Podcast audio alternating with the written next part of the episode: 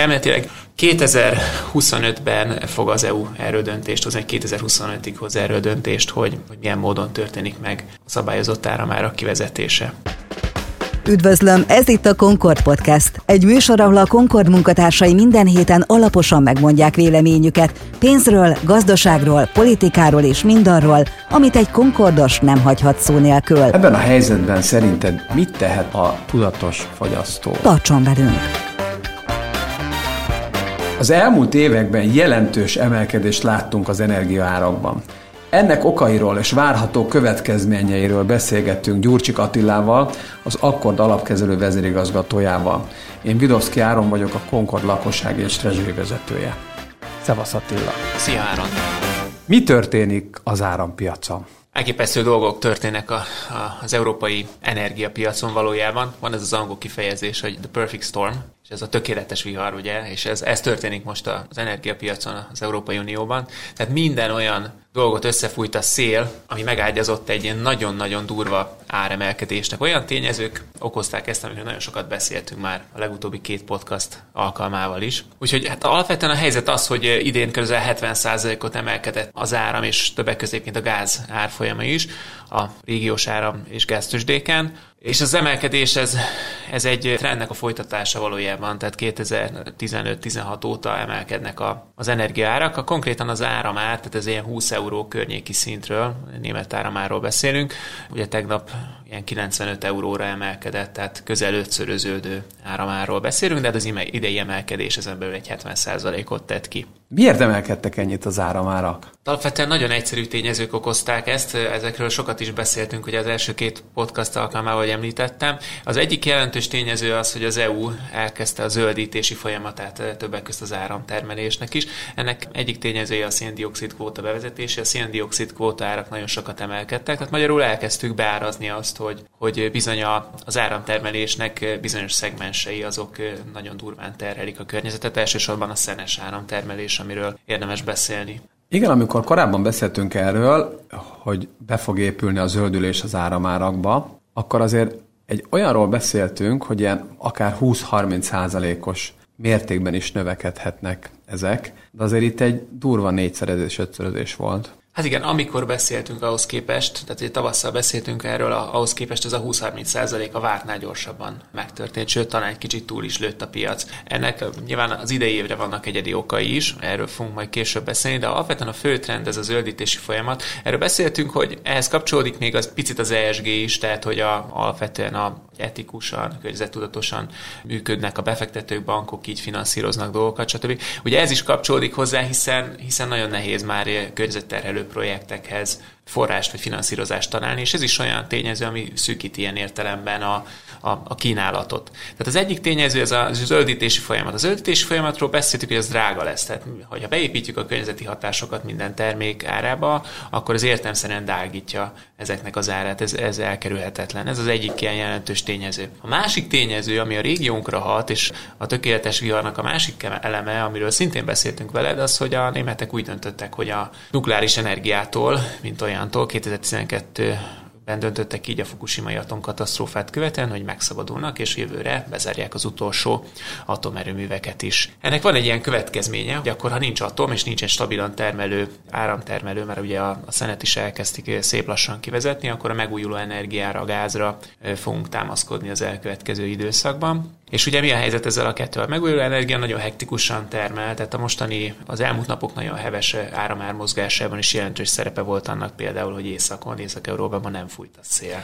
Ez volt az oka annak, hogy volt egy ilyen egész durva kiszúrás itt így a napokban? Van, így van, így van. A Nagy-Britanniában egészen 300 euróig emelkedtek a, az egynapos áramárak, mert nem fújt a szél. És a gázból sem volt egyébként elég, de ez a más kérdés. Tehát, hogy ez volt az a tényező, ami, ami miatt. De lényeg a lényeg, hogy, hogy erre tartósan számítani kell, hogy beszéltük is, hogy az ára már sokkal volatilisebb lesz, mint korábban, hiszen ha nem süt a nap, nem fúj a szél, akkor hirtelen valahonnan keríteni kell államot, és ez nem mindig sikerül, vagy, vagy nem mindig sikerül olcsón megoldani ezt a, a kérdést. Visszatérve arra, hogy kérdezted, hogy miért van az, hogy most, amit mondtunk, hogy 20-30%-os áramár emelkedés lesz, az ilyen hirtelen, sőt, nem csak, hogy megtörtént, de túl is lőttünk ilyen értem a célon. Ennek nagyon egyszerű oka van, Európában nagyon alacsonyra csökkentek a gázkészletek, és ugye a gáz az a másik balanszírozó tényező, amik be tud segíteni, hogyha ha épp nem süt a nap, nem fúj a szél.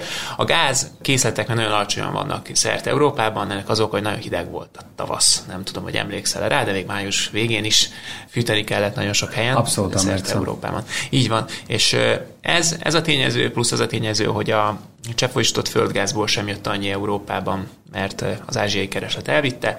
Ez volt az a másik tényező, miatt az európai gázkészletek, még most is, amikor beszélünk, nagyon alacsony szinten vannak. Tehát nagyon furcsa módon ugye az a balanszírozó erő, a gáz, ami, ami ugye kiváltaná akkor ezek szerint a, a nukleárist vagy a szenet, hogyha hosszú távon gondolkodunk, az most nagyon drágán érhető csak el, és emiatt nőtt az áramára ilyen drasztikus mértékben. Tehát összességében azt lehet mondani, hogy az áramárak emelkedésének két tényezője van. Az egyik, amiről beszéltünk, zöldítés és a nukleáris energia régiós kivezetése a német piacon. Ezek olyan tényezők, amik tartósan, magasan fogják tartani a, az áramnak az árát, és most van egy szezonális tényező, vagy egy egyedi tényező, ez a, a, a hideg tavaszból, meg a gázpiac alacsony készleteiből eredő egyszeri hatás, ami azt gondolom, hogy majd idővel talán elsimul, vagy kivezetődik. Tehát, hogy, hogy azért azzal nem számolok, hogy ilyen magasan maradnak tartósan az áramárak, mint amit most látunk. Tehát ez most egy extrém helyzet ilyen értelemben, de hogy, ahogy tavasszal is beszéltük, ami korábban volt, az, az nem lesz. Tehát annál jóval magasabb áramárakkal kell számolnunk, mint az elmúlt két-három évben bármikor. És mi a helyzet hazánkban? Hát nagyon érdekes hazánk helyzete, mert mi egy illúziót működtetünk az energiapiacon. Az illúziónak a lényege, hogy a, a, a lakossági fogyasztókat azokat mesterségesen alacsony áron vásárolják a gázt és a, az áramot. Ez nagyon-nagyon alacsony, tehát ez úgy néz ki, hogy 34 eurót fizet a magyar háztartás, átlagos 34 eurót a 1 megawattóra áramért, miközben, ahogy említettem is neked, tegnap ilyen 95 euró körül volt az egy, egy éves német áram, tőzsdén az áram. Tehát, tehát akkor a piaci ár harmadát. Hát a harmadát, igen. Még azt tudni kell, hogy a, az áramszámlának közül a, közel a fele az áram ára, a másik fele az a rendszer használati díj, tehát valójában nem ilyen mértékű a, a differencia, amit mondjuk egyszer majd fizetni kell, hogyha ez ténylegesen piaci alapon fog működni, hanem körülbelül ilyen 60-70 százalékos emelkedéssel kell számolni a lakossági fogyasztóknak abban az esetben, hogyha egyszer majd valamikor úgy döntünk, hogy szembesítjük a fogyasztókat ezzel a, a nyilvánvaló tényel hogyan és meddig tartható fent ez a, ahogy te fogalmaztál, ez az illúzió szerinted?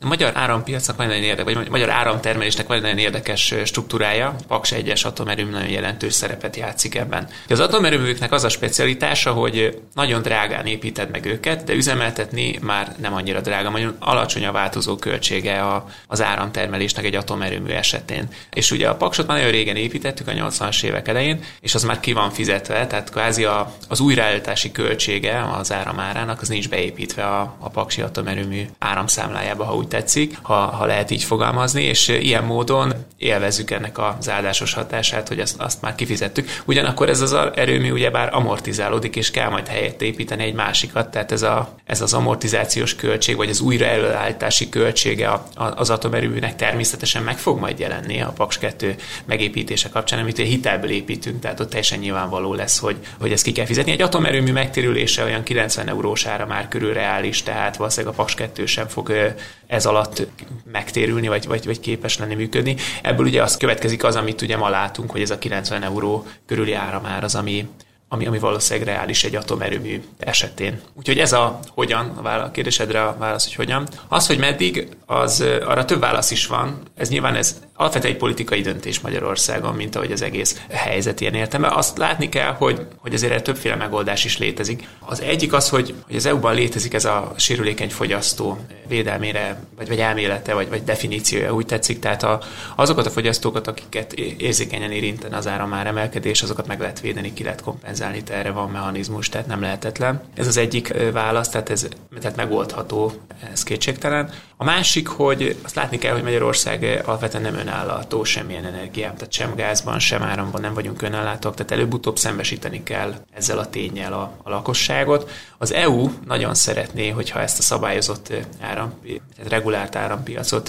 és gázpiacot idővel szerte Európában megszüntetnék, hiszen ez a versenyt érdemben akadályozza a piaci szereplők közötti versenyt, hogyha ha egy ilyen része az árampiacnak nem szabályozott módon, vagy hát ilyen mesterségesen alacsonyan áron tartott működik. Elméletileg 2025-ben fog az EU erről döntést hozni, 2025-ig hoz erről döntést, hogy, hogy milyen módon történik meg a szabályozott áramárak kivezetése. Ebben a helyzetben szerinted mit tehet a tudatos fogyasztó? Mi a jó stratégia? Nyilván nem tudjuk azt megmondani, hogy, hogy ezt az illúziót, amit itt látunk a, a, az energiapiacon, ezt meddig kívánja a magyar politika elit fenntartani. Lehet, hogy a végtelenig, lehet, hogy, hogy nem. Hogy itt azt, alapvetően azt kell látni, hogy ennél a kérdésnél, amikor, tehát olyan szempontból óriási baj van. Abból a szempontból van óriási baj, hogy, hogy óriásira nőtt ez a különbség a 34 euró meg a 90 euró között. Tehát ezt a különbséget, ezt vala, hosszú távon valakinek ki kell fizetni.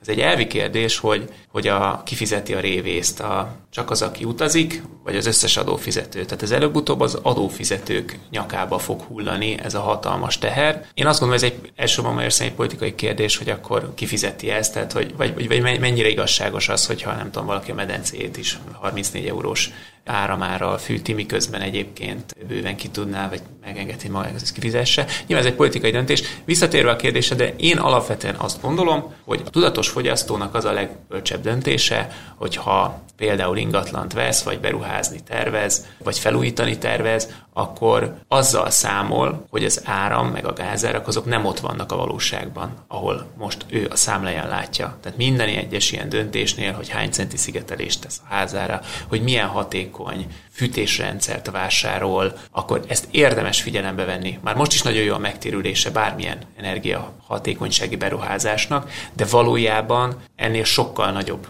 a megtérülése, hogyha valós piaci árakat nézünk. És pont ez a, a gond ezzel az illúzióval valójában, hogy, hogy eltéríti a fogyasztói döntéshozatal. Tehát abba az illúzióba kerget téged, hogyha megveszel egy kevésbé energiahatékony ingatlant, akkor az jó, mert így is nagyon olcsó a fenntartása, de valójában nem. them. És ezért fontos az, hogy ezért jó, ha a piaci árakkal szembesülnek a fogyasztók, mert akkor olyan döntéseket hoznak, ami aztán hosszú távon az egész gazdaságnak jó, hiszen alapvetően az energiát, mint ahogy mondtam neked is, importáljuk, tehát külföldről vásároljuk, tehát nem mindegy ebből a szempontból sem, hogy mondjuk mennyire vagyunk energiafüggetlenek, hogy mennyit használunk ezekből a, az energiahordozókból. De visszatérve nagyon egyszerűen a kérdésedre az a válaszom, hogy nagyon energiatudatos döntéseket kell hoznunk, amikor bármi ilyesmibe beruházunk, mert, mert a valós valóság, vagy a valós piaci árak azok jóval magasabban vannak annál, mint amit a számlánkon látunk. Értem, tehát nagyon egyszerűen fogalmazom, amikor valaki összerakosgatja a kis Excelét, akkor ne a mostani fizetett energiaárral kalkuláljon, hanem mondjuk rakjon bele egy, egy kétszer akkora számot, és azzal is nézze végig, hogy mit hoz ki az Excel a végén, és akkor úgy próbálja meghozni a döntést. Így van. Említette Attila, hogy az EU 2025-re szeretné, ha megszűnne ez a gyakorlat akkor jól értem, hogy nekünk Magyarországon a következő kormányzati periódusban valakinek az áramfogyasztókkal le kell nyeletni ezt a keserű pirulát? Az EU az valójában mindig alkuk folyamán, vagy alkuk keresztüzében jött létre, és szerintem a, a, az, ez egy nagyon komoly összefeszülés lesz a, az energiárak, a regulárt energiárak kérdése a kelet meg a nyugat között, ezt látni kell. Tehát a keserű pirula nagyon keserű Magyarországon, de például Lengyelországban még sokkal keserűbb, Bulgáriában is nagyon keserű lesz. Lengyelországban szinte csak szénből állítanak elő jelenleg energiát. Azt átállítani zöld energiára, az iszonyú sok pénzbe fog kerülni. Tehát a lengyelek folyamatosan kapnak valamiféle felmentést. Én nem tudom, hogy ez az alkú folyamat végül hova fog kifutni, és hogy ez 2025 lesz, vagy 2030-e. De alapvetően azt kell látni, hogy ha az a célunk, hogy tisztább környezetvédelmi szempontból tisztább energiamixet állítsunk elő 2030-ra, 2040-re, nem csak Magyarországon, hanem a régióban, akkor ez pénzbe fog kerülni, és ezt nem lehet eltitkolni a lakosság elől, mert valakinek ennek az átalakításnak az árát, ez ki kell, hogy fizesse, és ez nem lehetnek csak kizárólagosan az adófizető, tehát ez piaci folyamatokon keresztül kell, hogy megvalósuljon. Úgyhogy nem tudom, hogy ez 2025-ben lesz, 2030-ban vagy 2040-ben, de minél később. Egyrészt annál fájdalmasabb lesz, másrészt hát gondolunk el az unokáinkra is, tehát minél később állunk át erre a, a zöldebb, de egyben drágább energiamixre, annál tovább szörnyezzük a környezetet is. Ez itt a Concord Podcast, egy műsor, ahol a Concord munkatársai minden héten alaposan megmondják véleményüket pénzről, gazdaságról, politikáról és mindarról, amit egy Concordos nem hagyhat szó nélkül. Attila, nagyon szépen köszönöm.